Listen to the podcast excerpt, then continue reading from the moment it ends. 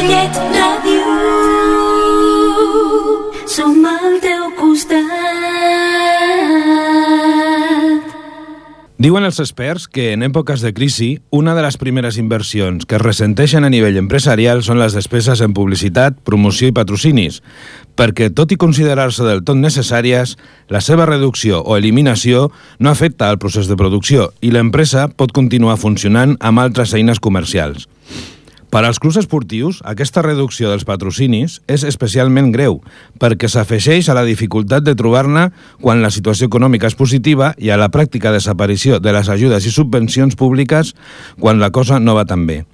En aquest context, però, encara existeixen empreses que, per poc que puguin, continuen confiant, recolzant i potenciant el teixit esportiu i associatiu local, conscients de la seva responsabilitat social en el desenvolupament de valors dels quals la nostra societat està actualment molt mancada.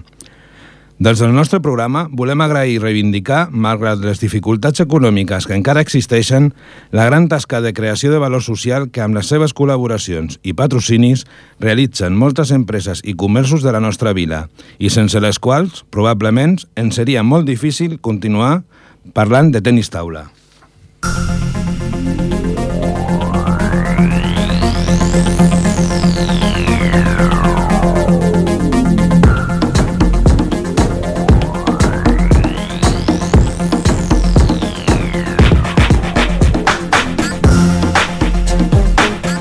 Bona tarda, amics de Ripollet Ràdio, de ripolletradio.cat i del tenis taula a la nostra vila. És dimarts, 21 de març de 2015, són les 7 i 6 minuts de la tarda i comencem l'edició número 24 de Parlem de tenis taula en aquesta tercera temporada a Ripollet Ràdio.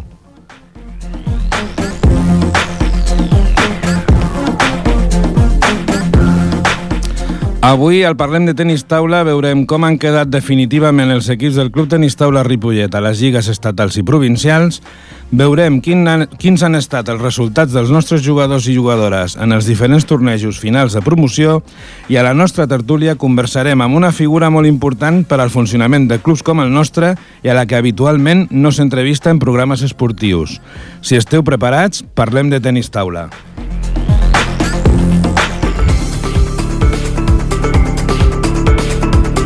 L'actualitat del Club Tenis Taula Ripollet.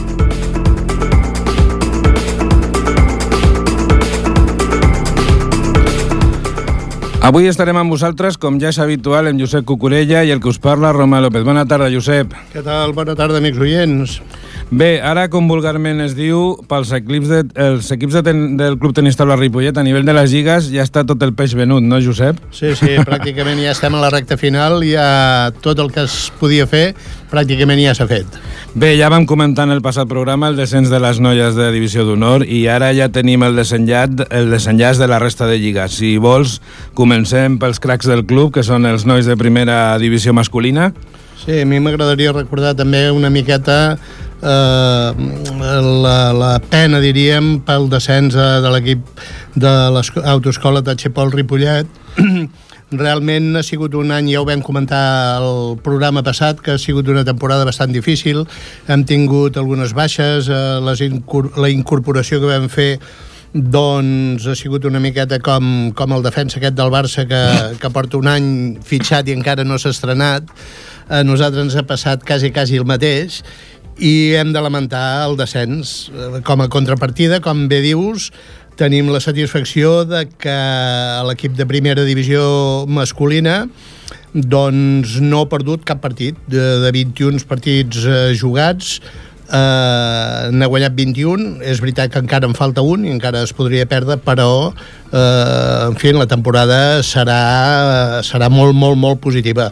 Eh, hem de, de pensar que és líder destacat amb, a 12 punts del segon. Vol dir que ha sigut una miqueta un passeig quasi, quasi triomfant. Sis partits, sis partits de diferència. Vull dir Són que molts partits, són sí. molts partits en una lliga Sí, que, sí. té, que té 22 encontres Sí, al llarg sí. de, de tota la temporada. Això ens dona dret doncs, a disputar la fase d'ascens a, a Divisió d'Honor que, que esperem aviam si podem organitzar-la aquí el gru, algun grup de, d'equips catalans, ja que els diferents grups també estan encapçalats per, per equips de, de, de la nostra comunitat. Sembla ser que pel que tenim entès, doncs el Borges eh, segurament demanarà amb la col·laboració de tots els equips catalans doncs, que ens hem classificat per la fase d'ascens per fer-la a Borges, a les Clar. Borges Blanques, a veure si podem evitar doncs, eh, desplaçar-nos cap a, per exemple, Mijas, no? que és un Clar. dels equips que també la vol organitzar. És potser repetir una miqueta la fórmula de l'any passat, que es va fer a Sabadell,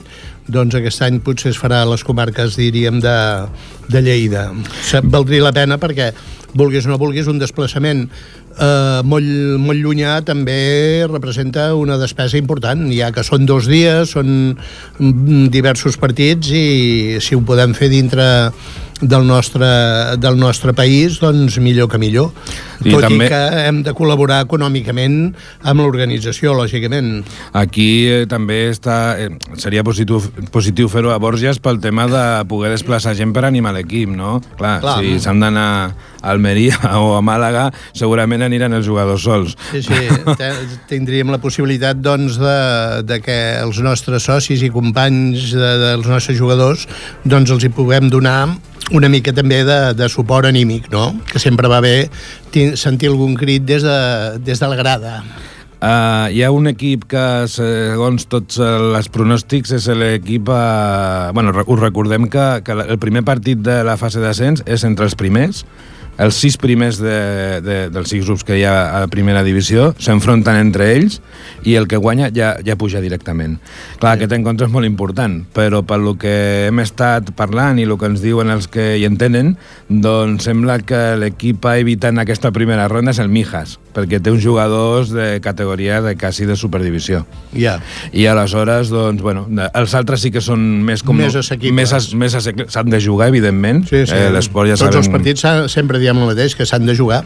Però sembla que, com, com quan fan el sorteig del futbol, no? Eh, Aquí, sí. aquí no vols, pues aquí no vols és el Mijas, en Sempre, aquest cas. sempre n'hi ha algun que és una mica a, l'os, no? El que quasi ningú vol, però que bé. No ho direm gaire perquè segurament després ens tocarà. I aleshores, i aleshores haurem de dir que... Bueno, escolta'm, si ens toca també tenim un equip que no ha perdut cap partit. sí. Per tant, eh, crec... Hem d'anar amb l'esperit guanyador i sabem que, que tenim moltes possibilitats, tot i que ens toqués aquest equip. Vull dir, no s'ha d'anar vençut eh, ja eh, per endavant, no? Ni molt menys. Bé, i també eh, acabem les lligues estatals amb l'equip eh, de tercera divisió masculina, que, com sempre diem, doncs són eh, juguen categoria nacional sènior, però són nens els que Són nens, juguen. sí, sí. Eh, I, a més a més, el primer any en aquesta categoria, i la veritat que els resultats estan sent molt bons, no? Mm, Tenint en compte que tercera divisió és un equip on la majoria d'equips són jugadors experimentats, vull dir que porten molts anys en el món del tenis taula jugant i competint. Nosaltres hi anem amb nens, nens de, de 12 anys, 13... 12, 13, 14... Sí, sí vol potser dir- el que més té en té 16, però bueno. Sí, sí. Llavors vol dir que, que és un hàndicap, però que es defensa molt bé. Només hem de mirar que han guanyat 12 partits i només han perdut 8. Eh, estan entre quarts i cinquens classificats a falta, diríem, d'un partit. Eh, hem de qualificar la temporada com a, com a molt bona. Molt bona, molt bona. Realment eh, veníem d'uns anys, eh, fa dos anys, de que hi havia gent sènior que patia per mantenir-se i amb molta experiència i aquests nois doncs estan... Eh, Sí, sí. jo crec que en breu podrem eh, dir que estaran capacitats per optar a pujar de categoria. Jo crec que, que tenim una bona, una bona llavor per tirar aquest equip bastant, bastant, bastant endavant i fins i tot eh, amb el pas de, de 3-4 anys de jugar a, a primera o divisió d'honor. Mm -hmm. Molt bé, i després de fer el repàs a les lligues estatals, doncs eh, comencem amb les lligues provincials, on bueno, doncs, eh, la majoria d'equips ja estan jugant els play-offs, perquè sabeu que hi ha una primera fase que és la lliga regular, i després en funció de la, categoria, de la posició que, que, en la que quedes en el grup, doncs eh, jugues per diferents objectius, no? Sí. I bé, anem a fer un repàs molt, molt breu de com han quedat ja pràcticament doncs, eh, tots els equips que tenim a les lligues provincials. Eh, Com, com ha anat Sí. el de preferent? Preferent, hem guanyat 10 partits, n'hem perdut 12, vol dir que ha estat eh, bastant, bastant igualat. Una miqueta eh, és el mateix criteri que, que tercera, vull dir, la majoria de jugadors són, són molt joves, vol dir que eh, assolir aquest, aquests punts i aquests partits, guanyar aquests partits, doncs ja és bastant, bastant meritós, no? Uh -huh. uh, ens disputarem amb els play-off finals entre el Sí, setè i el dotzè lloc, No, entre el 13 i el 20. entre el 13 i el 20. Ah, van quedar setents de 12 equips Val. i ara estan disputant del 13 al 20 perquè em sembla que falten Sí. dos o tres partits. D'acord. Amb la que fa referència a segona A, eh, n'han guanyat 7, n'han perdut 13, eh, han quedat vuitens de, de 11. De, de 11 inscrits han quedat eh, vuitens i es disputaran la, de la tretzena i la vintena posició, també. Perquè hem de, hem de dir que, tot i que hi ha 11 equips, eh, i es disputen fins al 20, vol dir que hi ha altres grups. Exacte. Fan un mix de, de diferents grups uh -huh. i, per tant, es poden disputar fins al 20è lloc. Um, segona B, eh, també ha estat bastant igualat, 12 guanyats, 10 perduts, eh, s'ha quedat eh, en la cinquena posició de 12 i aquí es disputaran les posicions entre el cinquè i la dotzena posició. Aquí la han, cinquena i la dotzena. han estat a punt de jugar el playoff per pujar Sí, ha de faltat, categoria. ha faltat un, un puntet, però bé. Uh -huh. També, com que el criteri és que, que jugui tothom qui, qui pot, vull dir, amb la seva categoria, doncs eh, a nivell de club és una classificació bastant, bastant satisfactòria. Uh Uh -huh. I els sèniors de tercera? Sèniors de tercera n'han guanyat 10, n'han perdut 8, han quedat just al mig de la taula, els cinquens de 10, uh -huh. i es disputaran de la novena a la 24a posició. Uh -huh. Vale, i aleshores, de, després de, de fer la revisió dels sèniors, ara entrem a la teva categoria, Sí. els veterans, Sí, sí. Uh, i el teu equip. Uh, els veterans de tercera A.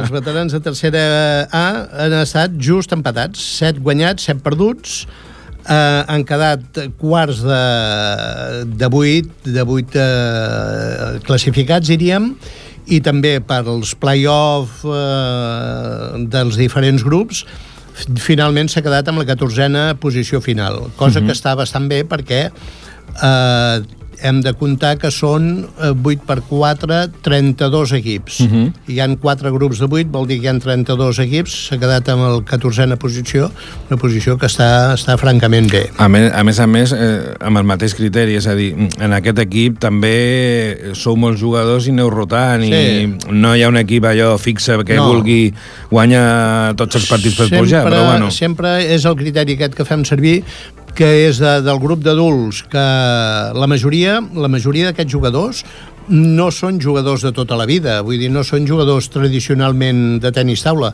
sinó que la majoria són jugadors, com jo mateix, que en un moment determinat va parar al club, descobreix que hi ha un club que, que té molt bona formació, va allà i a partir d'allà comença a jugar. Eh, esclar, lògicament el puntet d'experiència que dona, Clar. donen els anys, tenim molts anys, però poca experiència En tenis taula. amb tenis taula, amb tenis taula. I, per tant, eh, són gent que millor fa dos, tres, quatre anys, com a molt, que, uh -huh. que juguen a tenis taula, amb la qual és una molt bona posició final. I amb els veterans, el segon equip, el, el B, doncs el criteri és el mateix, encara amb jugadors amb Més nous, menys, més més nous. nous, vol dir amb menys experiència, i han aconseguit guanyar dos partits de 12.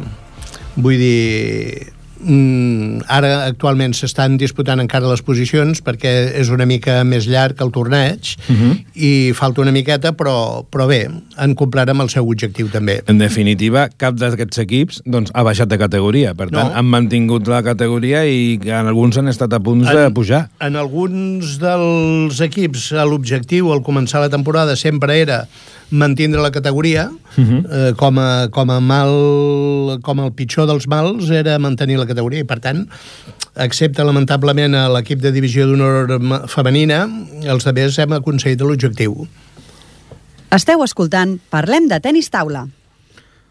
Molt bé, doncs eh, ara que ja hem fet eh, la repassada doncs, a les lligues, doncs anem a fer un, també un breu resum d'aquest aquest mes de... des de l'últim programa, aquest mes des, de, des del març-abril, hi han hagut, eh, en vísperes dels campionats de Catalunya i després dels campionats d'Espanya, doncs una mica els campionats de promoció, que diem nosaltres, en el que està inclòs el campionat de, de Barcelona.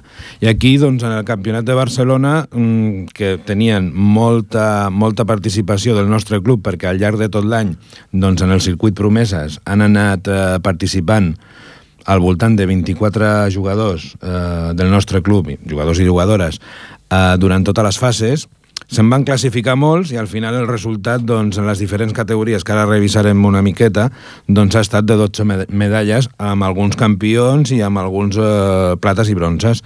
Si vols comencem per la, per la categoria per la modalitat individual i pels juvenils. Sí, eh, juvenil individual eh, tenim l'Albert Vilardell que ha quedat segon amb el campionat de Barcelona el Pau Barceló, que ha quedat tercer, igual que el Roger Miró, que també ha quedat eh, amb medalla de bronze, al tercer lloc.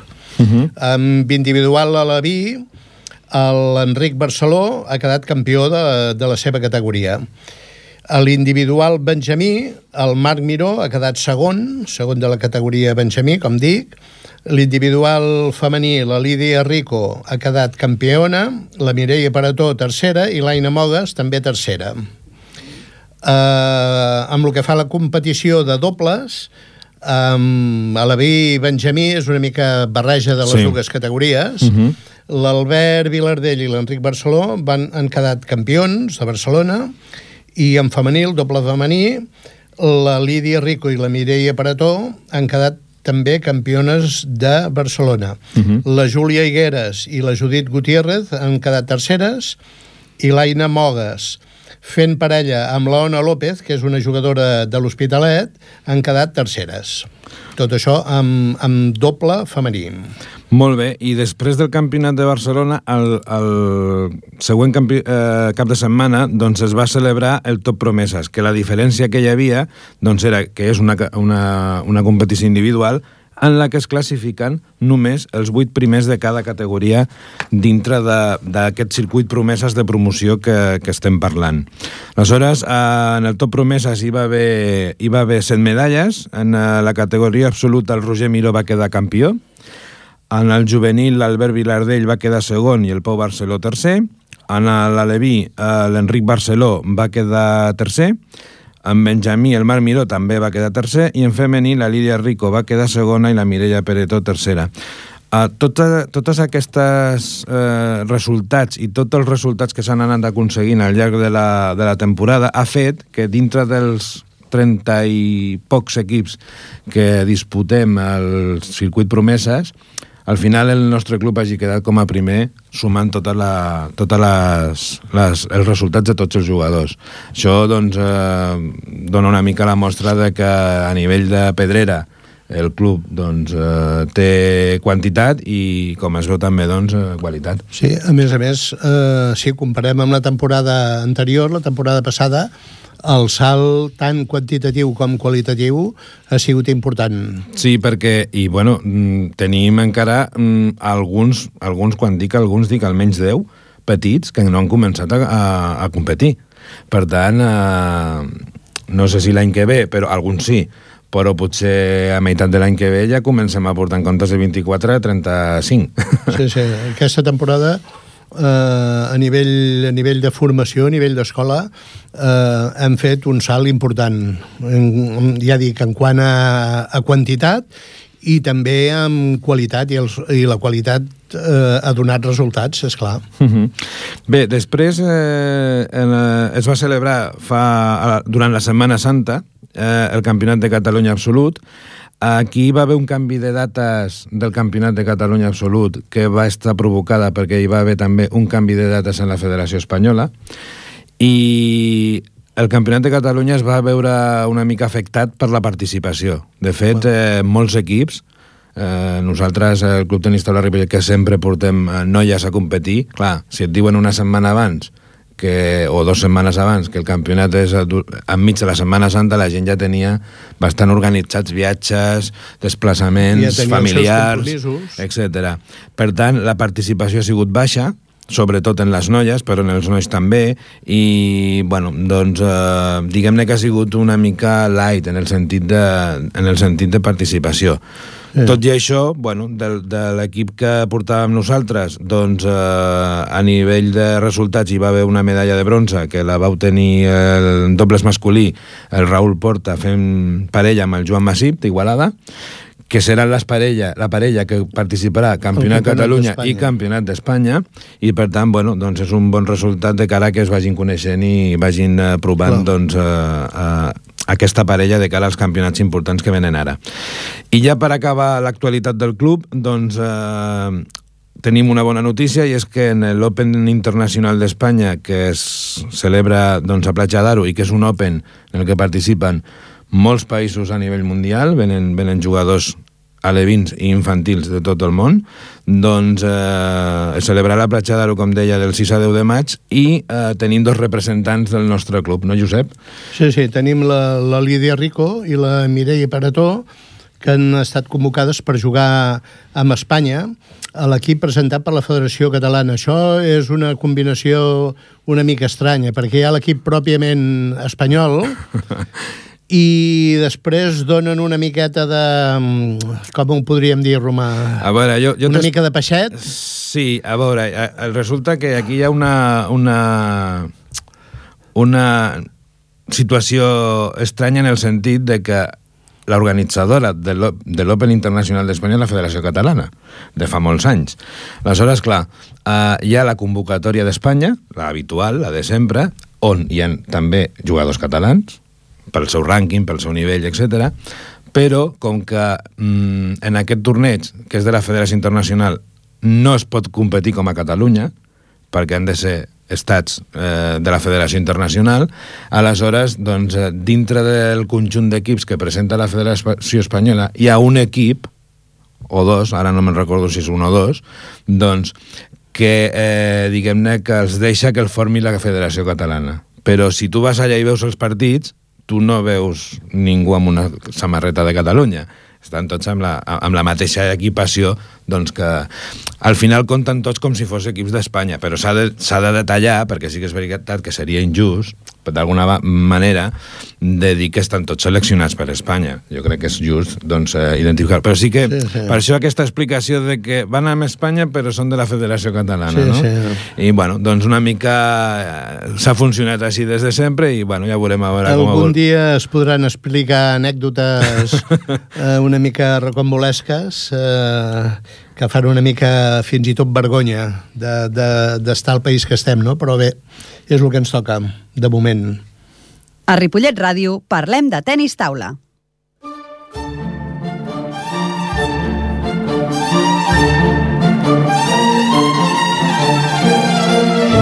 La tertúlia.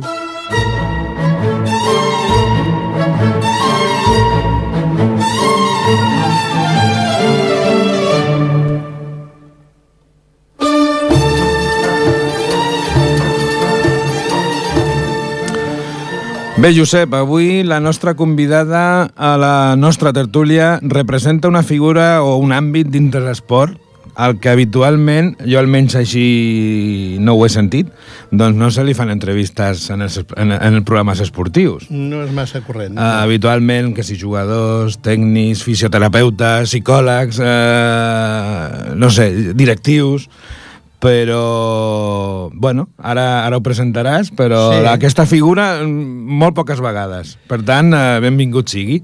Sí, sí.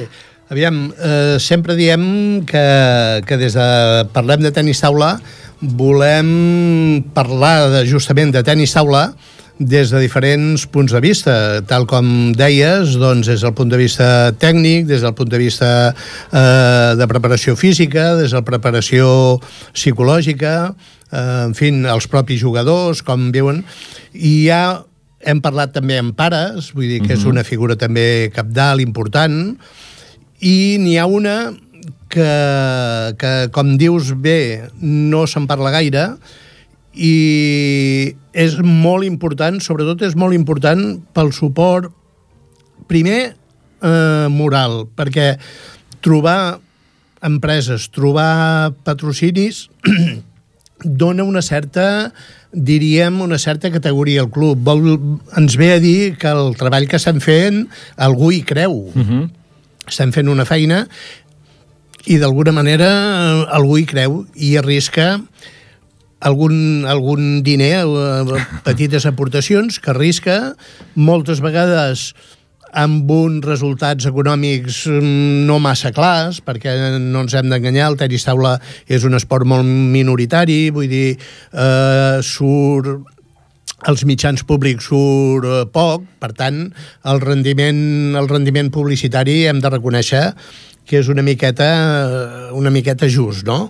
Tot i amb això, eh, hem d'agrair-ho per, els, per les dues vessants. Encara més. Per la vessant econòmica i la del suport eh, moral i suport eh, als clubs. És en aquest sentit que avui jo personalment i, i el club té la satisfacció de, de poder presentar eh, a, a, a la representant, en aquest cas, de l'autoescola Tachepol, que és el millor patrocinador que tenim a dintre el Club Tenis Taula Ripollet. Què tal? Bona tarda. Bona tarda. Estic molt contenta d'estar aquí, d'aquesta oportunitat de viure aquest, uh, això de la ràdio, vaja. bueno, és un món... Una mica, eh, a poc a poc, tots el anem fent. és un, una experiència nova. Uh, com vas conèixer? Uh, primer, um, quina motivació? Um, tal com deia una miqueta amb el preàmbul, uh,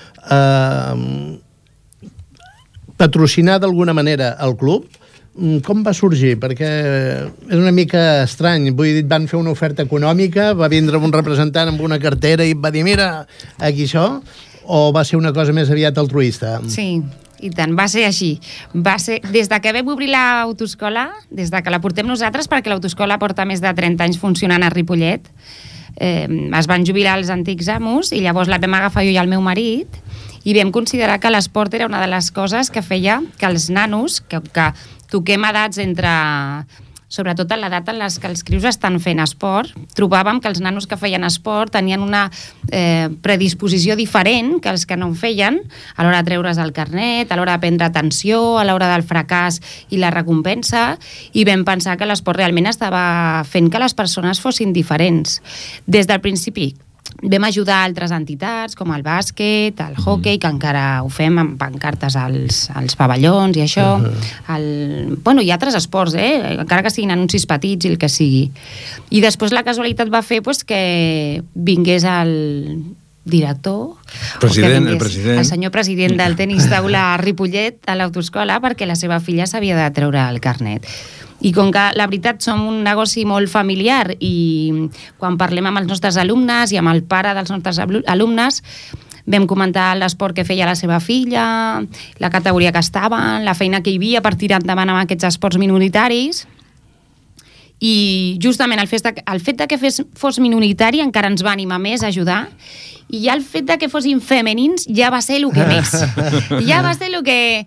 Eh, eh, ja de fet és, és complicat, però trobo que les noies realment tenen encara més problemes per, perquè surtin a algun puesto i perquè se'n parli quan no li vull treure mèrit als nois, no, però no, realment no, no. les noies eh, tirar no. endavant la vida que, que porten i tot és complicat. Nosaltres, afortunadament, eh, tenim un bon nivell eh, amb totes les categories, però justament potser amb les noies és allà on tradicionalment hem tingut més bons resultats i més quantitat. Jo, jo recordo quan vaig entrar al club, que ja fa potser 8 o 9 anys, doncs, que em van dir quan vaig arribar, això és un club de noies, de no...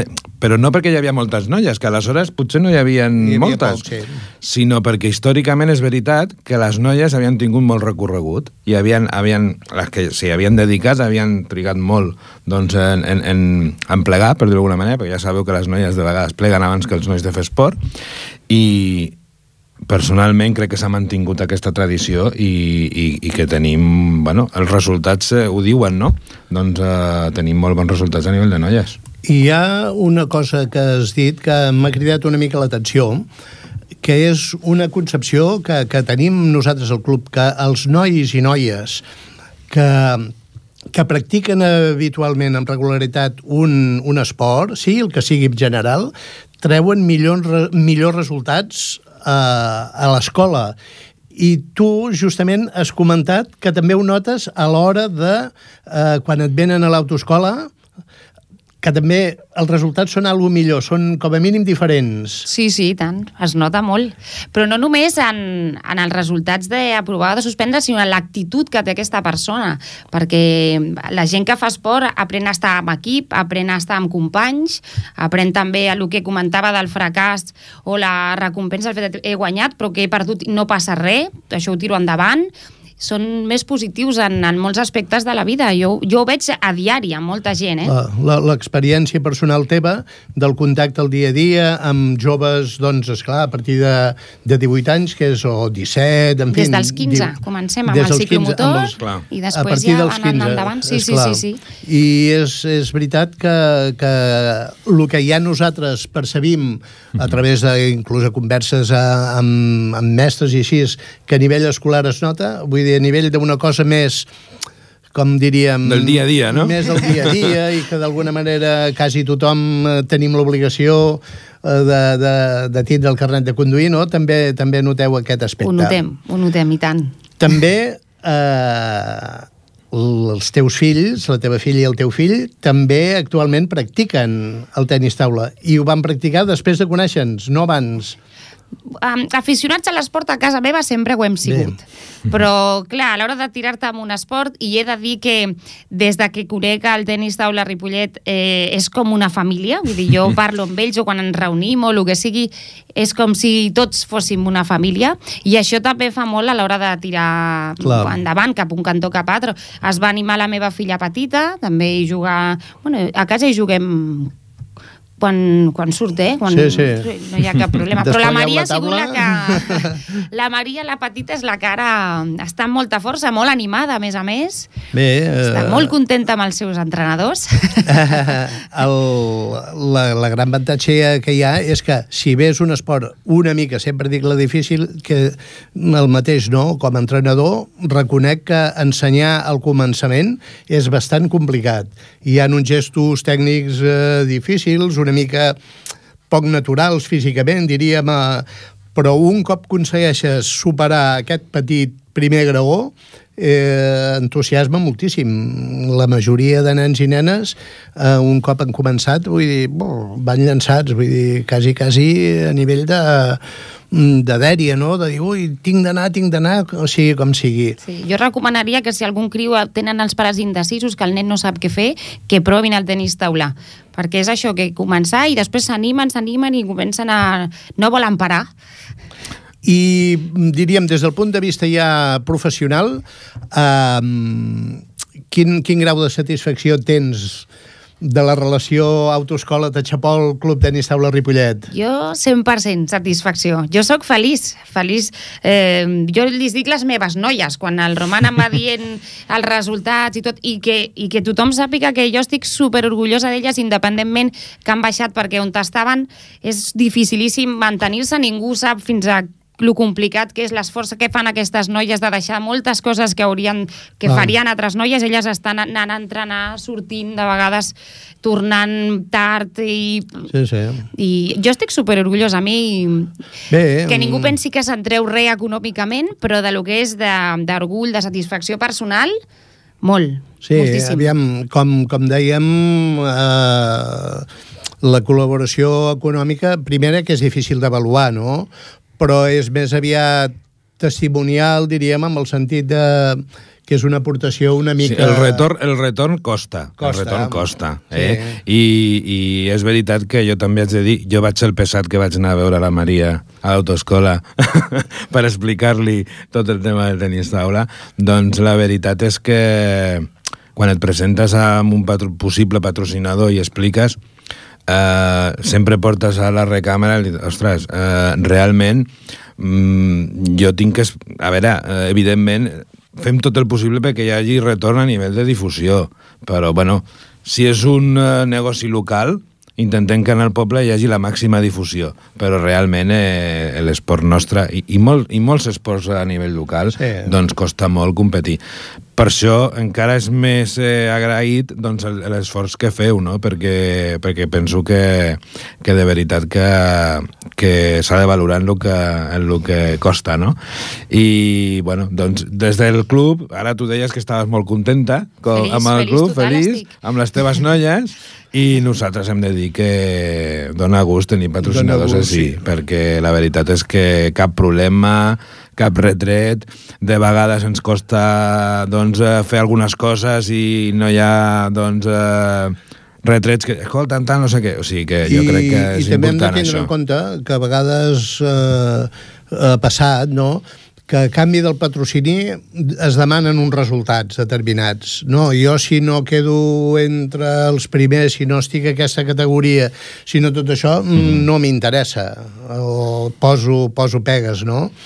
I és d'agrair doncs, que quan les coses com aquesta temporada no ens han anat gaire bé, tot i que l'any que ve segur que tornem Segur. a, A Segur, pujar, a pujar i a tirar endavant, segur, perquè és la voluntat i és l'esforç que d'alguna manera o altra tots farem, eh?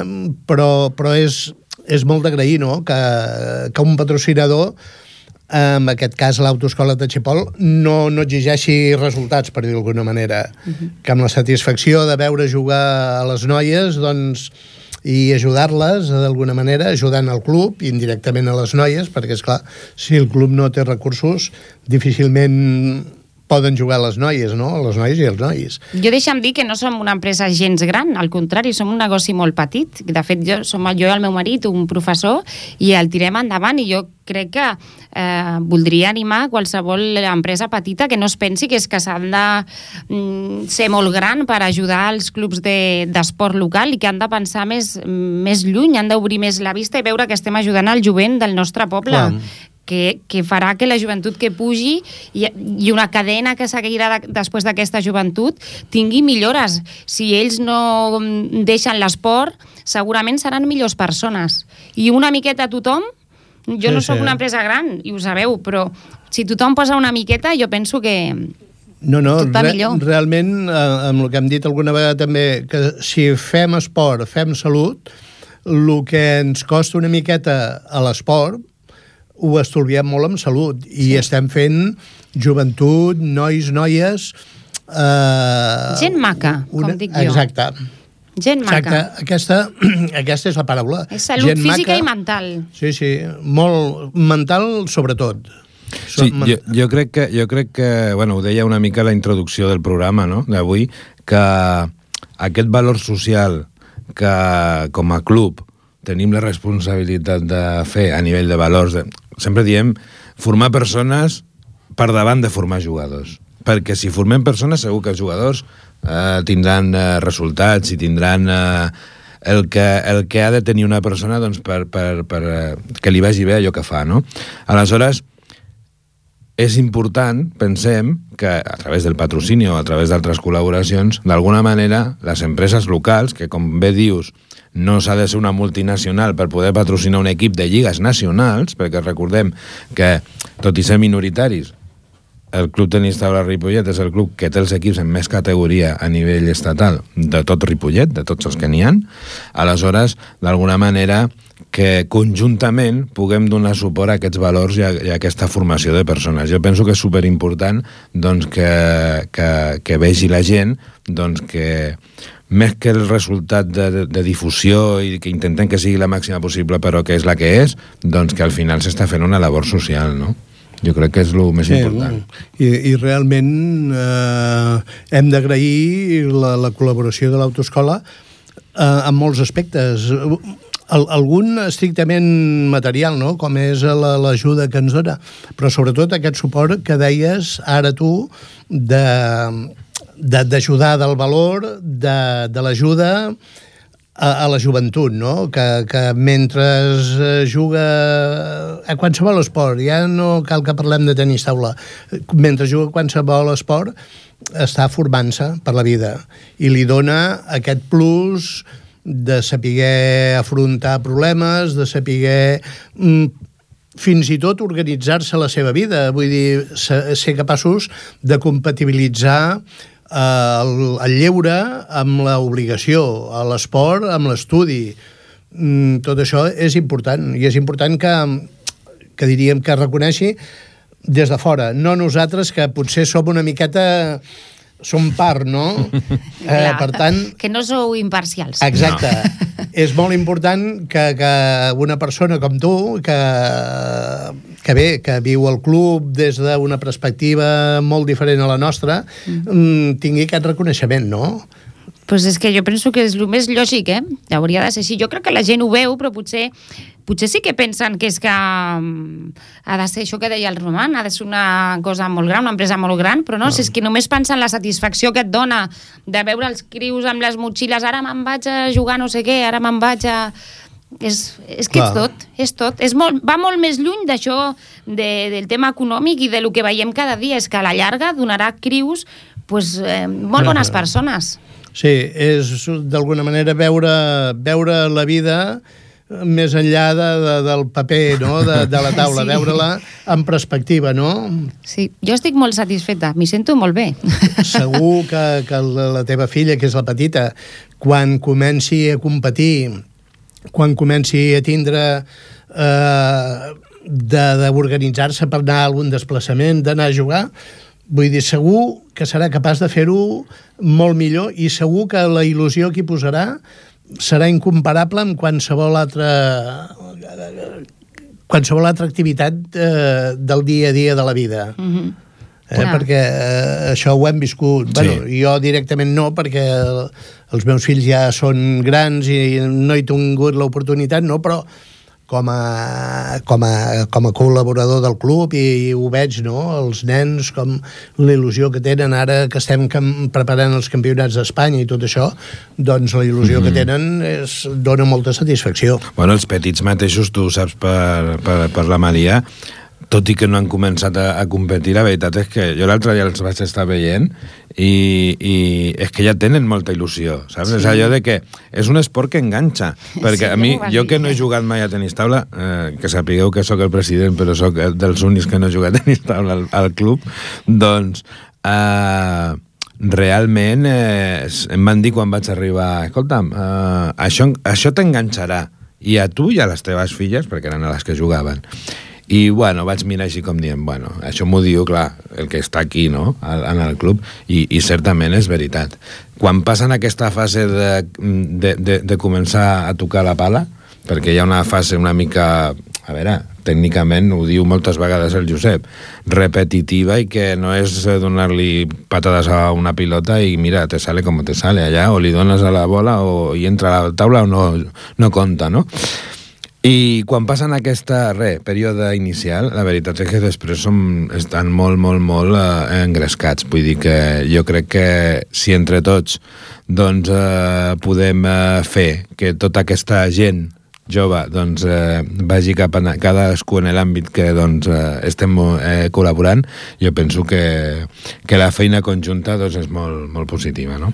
Suposo que ara mentre parlava el romà estava pensant suposo que també a l'hora diríem d'agafar el, per primera vegada al volant d'un cotxe d'autoescola suposo que també hi deu haver-hi alguna, alguna diferència no? entre les persones que han practicat algun esforç en quant diríem alguna mena ja de seguretat, de, de, de predisposició, d'assentament, diríem. Els reflexes, l'observació a l'exterior... Jo, de fet, quan ja venen a informar-se, els hi comento, has fet algun esport? A més a més de que normalment els que venen i han fet algun esport tenen pues, alguna pràctica que els hi entra gratis i això, quan els hi Explica- pregunto... Explica'ns això, aviam, que, que això, Això li deu interessar molt a la interessa. Sí. Bueno, nosaltres, a tots els alumnes que estan federats en qualsevol esport, els hi regalem dues pràctiques. Molt bé. Però, a més a més, si són del tenis taula, tenen un, un bonus a part. Eh? Un plus. Molt bé. Sí. No, és important, és important que aquest reconeixement a tot l'esport en general, vull dir... Mm, I després és... els hi comento, pues, pensa que si has fet esport ho notaràs, notaràs el número de pràctiques que faig. Nosaltres ho notem moltíssim, dit al començament, i realment el que és els reflexes, l'observació, la predisposició és diferent. És Sí, diferent. sí. Mira, té, és que clar, ells ja estan acostumats a tenir-se que moure ràpid, a tenir que mirar amb velocitat... A prendre decisions. A tots els esports. El tenis taula té molts reflexes, però el futbol, el bàsquet, el fet d'haver de vigilar qui tens a darrere, qui tens... Sí, sí, i es nota, ho notem realment, és algo que es veu. I a nivell teòric, diríem, eh, la capacitat de d'aprendre el còdic, d'aprendre tot el que fa referència a, a la teòrica que es diu vulgarment de, Sí. del carnet de conduir. Aquí el que tenen és més ordre, normalment, de, Sí. a l'hora de planificar-se, no? Pues jo vull el carnet per aquesta data, doncs vull començar a estudiar en aquesta i farem això i aquí començaré a fer test i aquí començaré, Maria, què feu demà, quin, hora, quin horari teniu?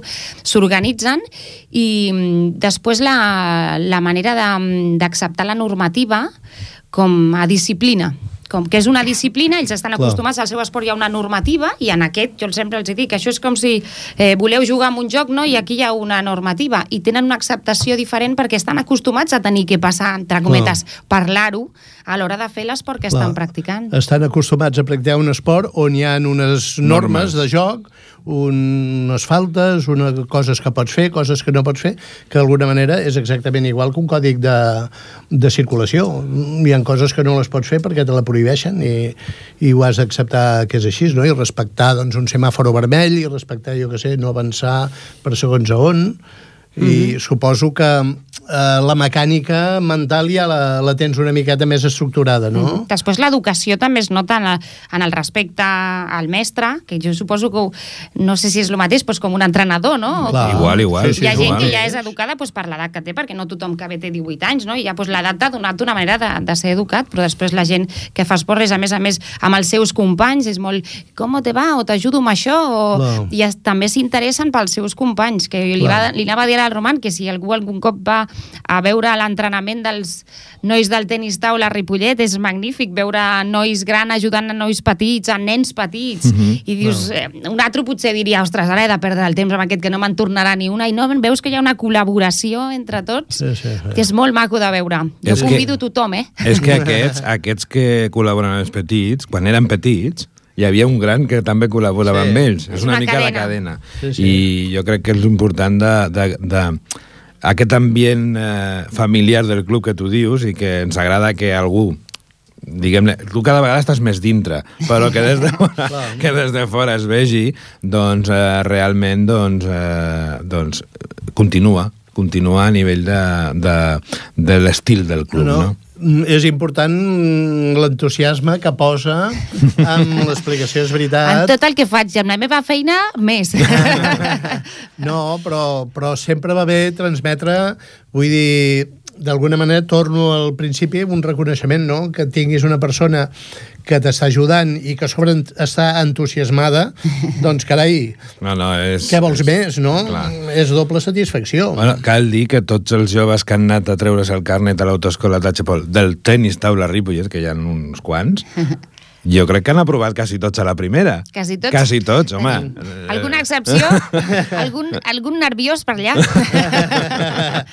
Però bé. sí, oi que tenen sí, molt bons no per un resultats? problema de- d'aprenentatge, de, fet tots eh, conduïen molt bé i, i de, seguiran conduint, mm -hmm. i ho Mhm. sé, que condueixen molts molt bé, però sí, sí que els, els hi va molt bé, sí que és veritat. Per tant, eh, aquí sí que hi ha, doncs, eh, no, si, si des del club eh, ho fem bé i de l'autoescola ho feu bé, doncs escolta'm. Se Segurament que el club és molt bo i l'autoescola També. de Xepol és millor. Jo vull dedicar-me un minut només a dir que Només. potser no ens, sí, no ens caracteritzem per ser una autoescola eh, líder en preus baixos o potser no som de fer grans ofertes, o, però sí que la qualitat de l'ensenyament intentem que sigui al màxim, en la teòrica i a la pràctica, intentar que facin les menys pràctiques, les que necessitin, però amb una qualitat d'ensenyament preocupant-se per l'endemà d'aquest conductor. Clar. Per l'endemà.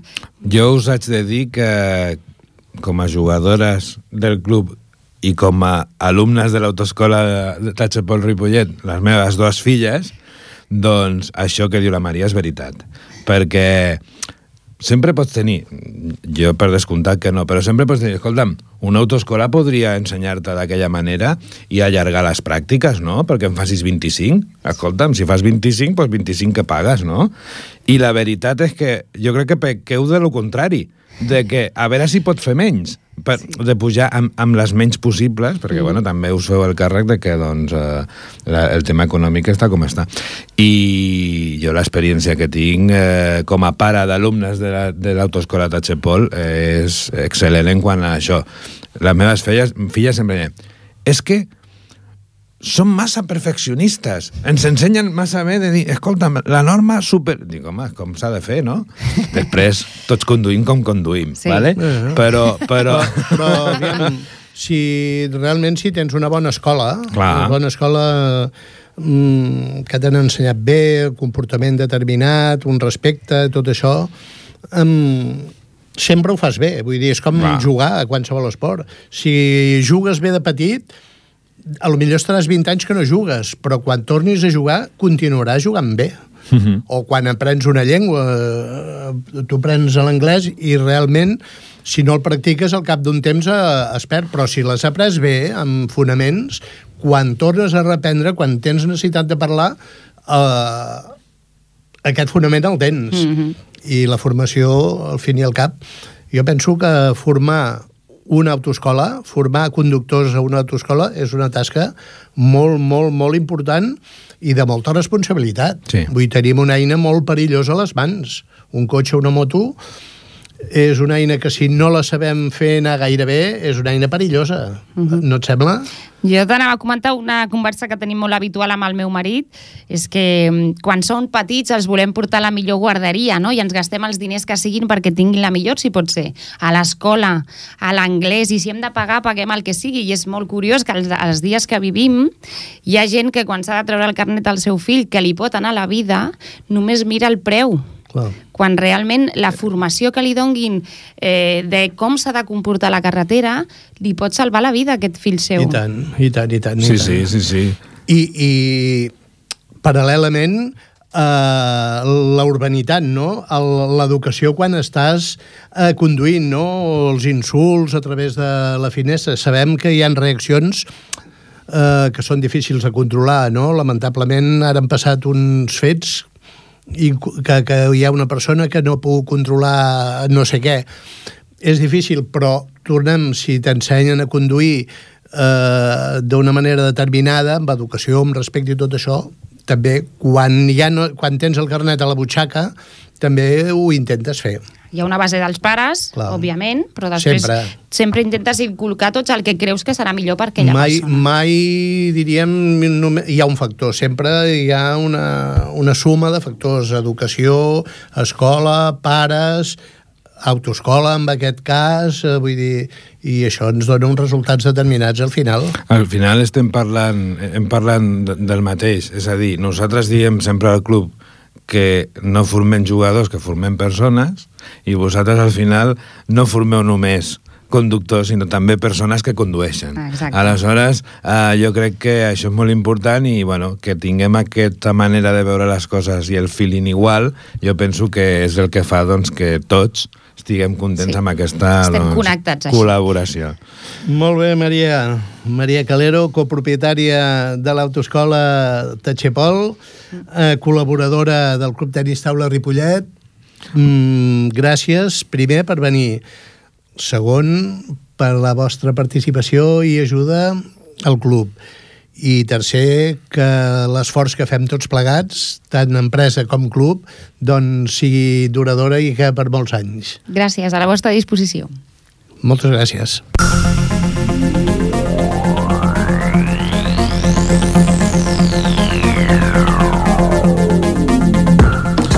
Bé, amics del Tenis Taula, fins aquí el Parlem de Tenis Taula d'avui. En Josep Cucurella i el que us parla us agraïm la vostra atenció i esperem que us hagi agradat el programa. Una edició que ha estat possible una vegada més gràcies al comandament tècnic de l'Alba Reyes. Recordeu que podeu tornar a escoltar el programa el proper diumenge i descarregar-ho sempre que vulgueu a ripolletradio.cat. Si mateix podeu seguir les activitats del Club Tenis Taula Ripollet, donar-nos la vostra opinió o demanar-nos informació al Facebook i Twitter del nostre club, al correu cttripollet gmail.com o trucar-nos al telèfon 676 362885. Estem cada dia al Poliesportiu Municipal de Ripollet des de les 6 fins a les 8 de la nit. Des de les zones de Ripollet Ràdio al 91.3 de la FM i en nom del Club Tenis Taula Ripollet us desitgem que ho passeu molt bé fins al següent programa que serà el proper 19 de maig i en el que ja farem un abans dels campionats de Catalunya que organitzarem a Ripollet al mes de juny. Us esperem. Bona tarda a tothom. Bona tarda.